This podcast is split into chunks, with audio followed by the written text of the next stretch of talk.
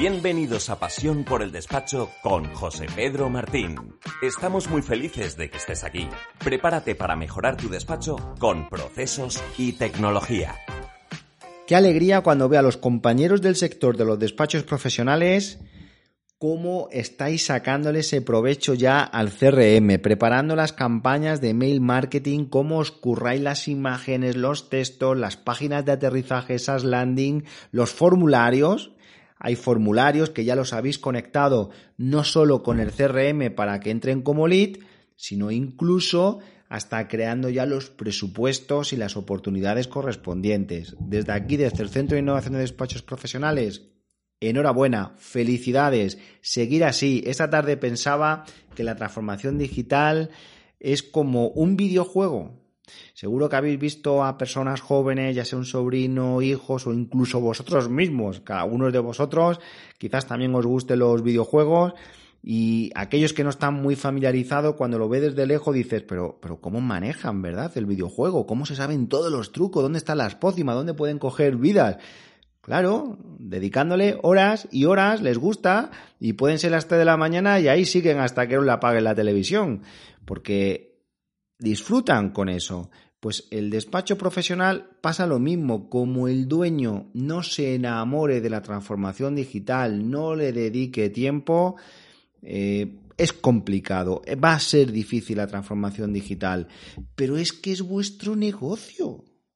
Si es que el mayor beneficiado por dedicarle ese tiempo, vais a ser vosotros, va a ser tu bolsillo y va a ser el beneficio que eso va a repercutir también, no solo de forma directa a tu familia, hijos, etcétera, sino también a tus propios empleados, porque ganamos todos. Por tanto, no entiendo cómo dueños de despachos profesionales no le dedicáis tiempo a algo que es para vosotros. Si lo tuvieseis que hacer para otro, lo puedo entender. Pero todo lo que sea beneficio para vuestra salud, sí, sí, digo salud, porque la transformación digital es salud, es tranquilidad, es la calma mental de quitarte estrés. ¿Qué es un esfuerzo? Claro, esto es como el deporte. Es que hacer deportes es muy sano. Claro, pero también lleva un esfuerzo de ponerte el chándal, de ponerte las zapatillas, salir a correr, pero todo se requiere ponerle detrás, además de pasión, un poquito de esfuerzo. Pues hoy vamos a hablar de cómo hacer en siete pasos un plan de marketing. Pero antes, ¿Sabes cuál es la parte más difícil de innovar? Mantener la motivación. Queremos transmitirte nuestra pasión por los procesos y la tecnología. Disfruta del proceso de aprendizaje de la forma más divertida y colaborativa. Club de Innovación de Despachos Profesionales. Os voy a explicar cómo he desarrollado un proceso de plan de marketing que se lo explicaba el lunes a mis compañeros del Club de Innovación en siete pasos, pero sobre todo no quiero enfocarlo desde un punto de vista teórico, sino dónde puedo apuntar eso dentro del CRM. ¿Por qué? Porque es muy importante medir, es muy importante tener el histórico, es muy importante sacar las estadísticas correspondientes. En el CRM eh, debería tener un apartado que lo vamos a llamar campañas de marketing. Y si no lo tiene, abrimos una ficha nueva. Esa campaña de marketing pues la vamos a poner un título. Yo no haría una campaña de marketing todo el año que fuese del 1 de enero al 31 de diciembre. Yo creo que las campañas de marketing, algunas estarán prediseñadas de una forma temporal, pues voy a hacer una campaña en abril, mayo, junio, bien. Y habrá otras campañas durante el año que se deben improvisar. Y cuando digo improvisar es que dependerán de las circunstancias. ¿Qué nos iba a decir a nosotros? Que íbamos a tener que hacer una campaña de marketing específica ahora con el coronavirus. Pues todas las planificaciones que había para este año 2020 seguro que han cambiado y se han redirigido hacia otro modelo. Algo que están haciendo los proveedores tecnológicos, lo cuento como anécdota, es estar regalando los productos. Algo que les ha venido muy bien, porque antes, ¿cómo iba a regalar el producto? Era una forma de, entre comillas, rebajarse, ¿no? Cuando mi producto es bueno, el que lo quiera que lo pague, ¿no? Este sería un poco el razonamiento. Y ahora se han dado cuenta de, bueno, y si hago una campaña que además tiene cierta sensibilización social, que eso para el postureo queda muy bien, como que voy a ayudar a empresas, ¿no? A que puedan, vamos a poner nuestro granito de arena, pero realmente lo que hay es utiliza el producto en vez del de la competencia y con esto te ayudamos a entrar. Lo que no sé esto, cómo va a repercutir en otros clientes que a lo mejor hace dos meses se gastaron una pasta pues en poner en marcha el producto o pagando las licencias correspondientes, ¿no? Esto mm, hay que tener mucho cuidado porque ya me he encontrado algunos casos y a mí me ha pasado con algunos plugins donde yo he pagado hace unos meses una pasta y ahora los están regalando durante seis meses, ¿no? Pero bueno, esto es lo que, lo que hay. Vamos a centrarnos. Entonces, ese, ese plan de marketing digital ya lo hemos denominado campañas. Yo creo que todo el mundo sabe que la campaña tiene una connotación pues, de temporalidad por tanto, es importante ponerle una fecha de inicio y una fecha fin. Primer paso, primer proceso, definir el objetivo del proyecto. Entonces, dentro del CRM, en esa ficha, habrá un apartadito dentro, un campo obligatorio que es, defíneme cuál es el objetivo, qué quieres conseguir a nivel general. ¿Qué quieres conseguir? pues me gustaría fomentar el servicio laboral entre las pymes. Y de tal forma que quiero aumentar la facturación y posicionarme, por ejemplo, en un sector. Bien, ya tenemos una visión general de lo que quiero lograr. Segundo apartado, que sería un área de texto donde vamos a ir desarrollando, pues lo podemos poner con colores, con hipervínculos, etcétera, de la definición definir muy bien a qué público nos queremos dirigir, qué clientes quieres captar, definirlo por zona geográfica. Los quieres de Madrid, de Barcelona, de toda España, de Portugal, los quieres de un sector específico, de varios sectores, grandes, pequeños, con más, con menos empleados. Por tanto, el segundo paso, definición de la segmentación. Tercer punto, lo que vamos a denominar los indicadores de resultados. ¿Qué significa eso? Bien, yo quiero lograr, ya hemos dicho, fomentar el departamento laboral en facturación, ya hemos definido eh, a qué público me quiero dirigir, pero ¿cuánto quieres lograr? ¿Quieres lograr 400 euros o quieres lograr 2.000? Hombre, no lo sé. Vamos a hacer la campaña y luego te diré. No, tenemos que tener un objetivo. Esto es lo que nos tenemos que meter en vena dentro del despacho profesional, que tenemos que hacer un esfuerzo en saber cuánto quieres facturar. O a veces simplemente es aumentar la cartera de clientes.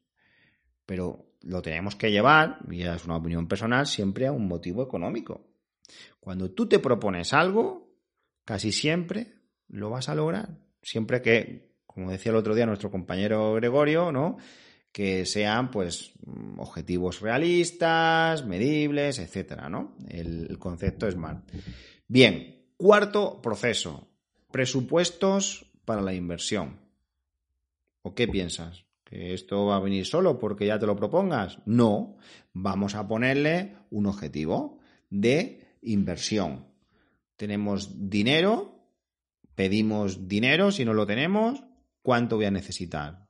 ¿Mil? ¿Tres mil? ¿Cinco mil? Pues hombre, no lo sé. Hombre, tendrás que tener un presupuesto. Es que es muy importante. Es que cuando se habla de transformación digital, parece que puedes afrontar una transformación digital a base de software free. No, señor. Esos son apaños para empezar, que están bien. Pero la transformación digital, no nos engañemos, requiere de inversión. Si queremos hacer una transformación digital en condiciones. Otra cosa es que hagamos un proceso inicial basándonos en, bueno, yo puedo publicar en LinkedIn y eso no me cuesta. Sí, pero eso no va a tener ninguna repercusión. No, pero yo tengo muchos seguidores. Que no, que no, que no vas a tener ningún tipo de repercusión. Que esto no funciona así. Que LinkedIn es muy listo. Que Facebook es muy listo también. Y saben que te van a dar difusión a pesar de que tengas muchos seguidores, entre otras cosas, si inviertes, porque lo tienen muy estudiado, porque son empresas que están para ganar dinero, no nos olvidemos de eso. Quinto punto, los procesos de crear el formulario.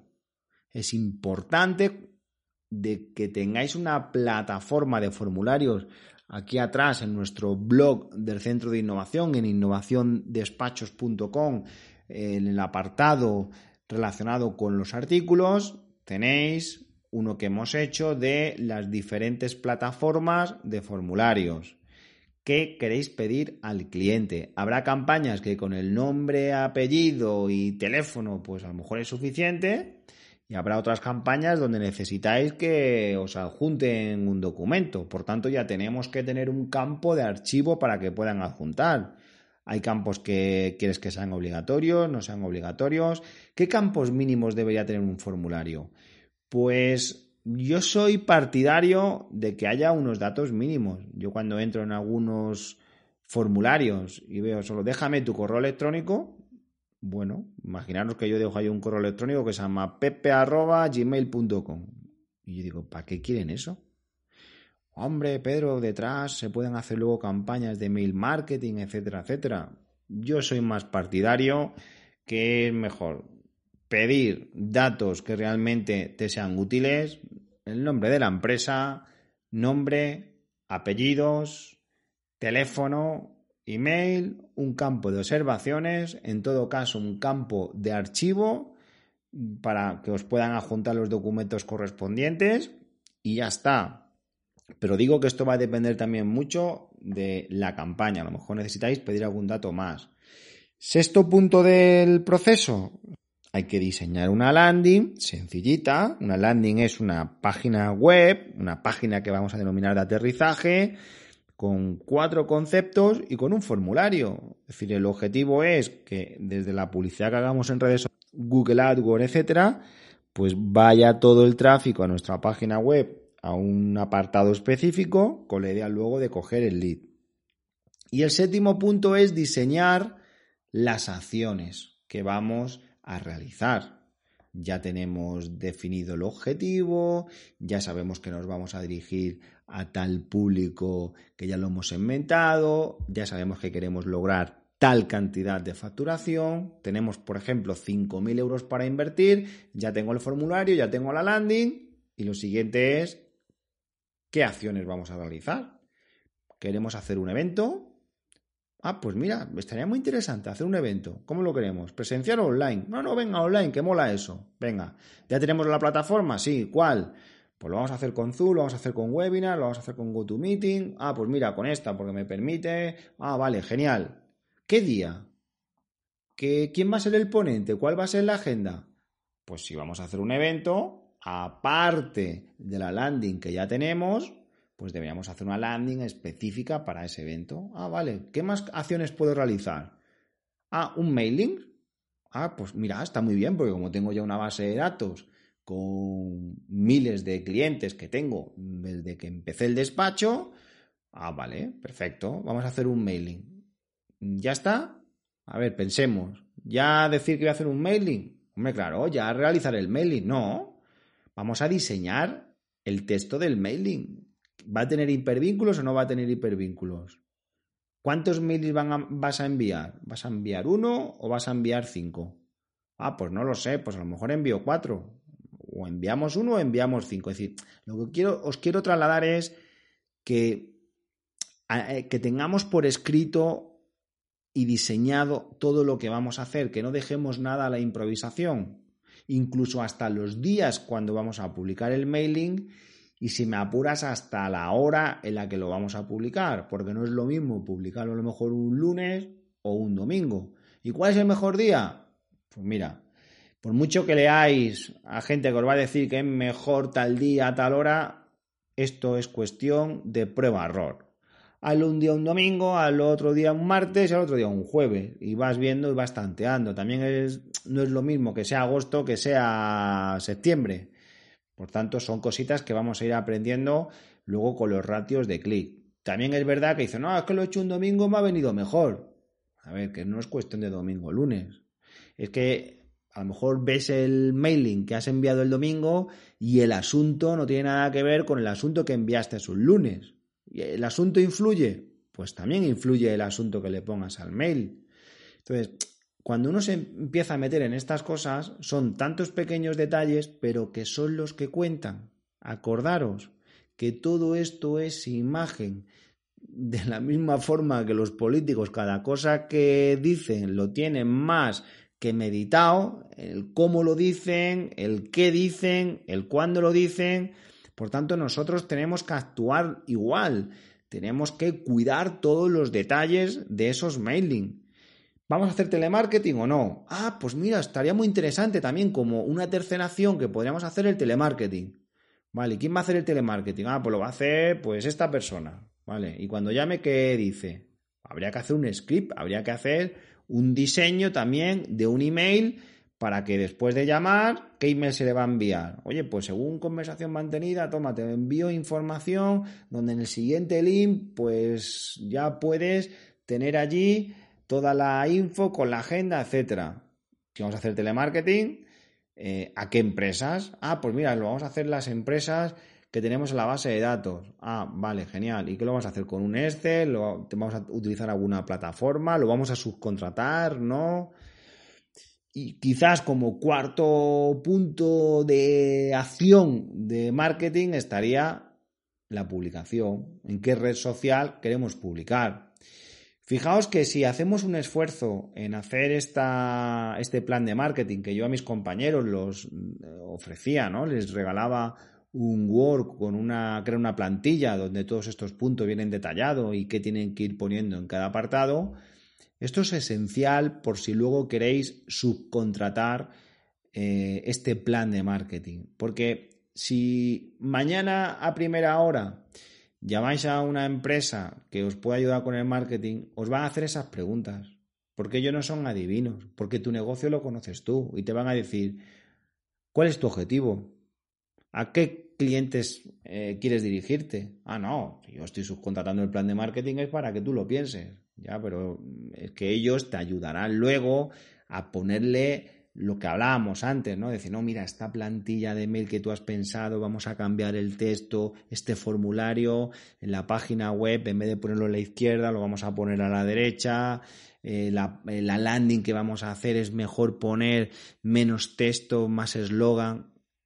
Eso es lo que debería hacer la empresa de marketing. Porque para eso son expertos, para eso saben cómo diseñar esas campañas a nivel de email marketing, a nivel luego de ratios, incluso ayudarte con indicadores. Mira, si quieres invertir mil euros y quieres lograr 30.000 euros de facturación, pues ellos como especialistas te dicen, mira, ¿y qué quieres? Que encima Mm, publiquemos en LinkedIn, mira, con mil euros lo máximo que vas a lograr van a ser dos mil. Porque ellos saben el esfuerzo que hay que hacer económico para lograr esos leads. Y luego, aparte, por supuesto, la prueba de error. Por eso es muy importante, y aquí estamos hablando de una plantilla de dos hojas. Y es muy importante que no dejéis nada a la improvisación. Diseña tu plan de marketing digital. Esta sesión se acabó. Es momento de tomar acción. No te olvides de suscribirte y obtén los mejores contenidos sobre procesos y tecnología en los despachos profesionales.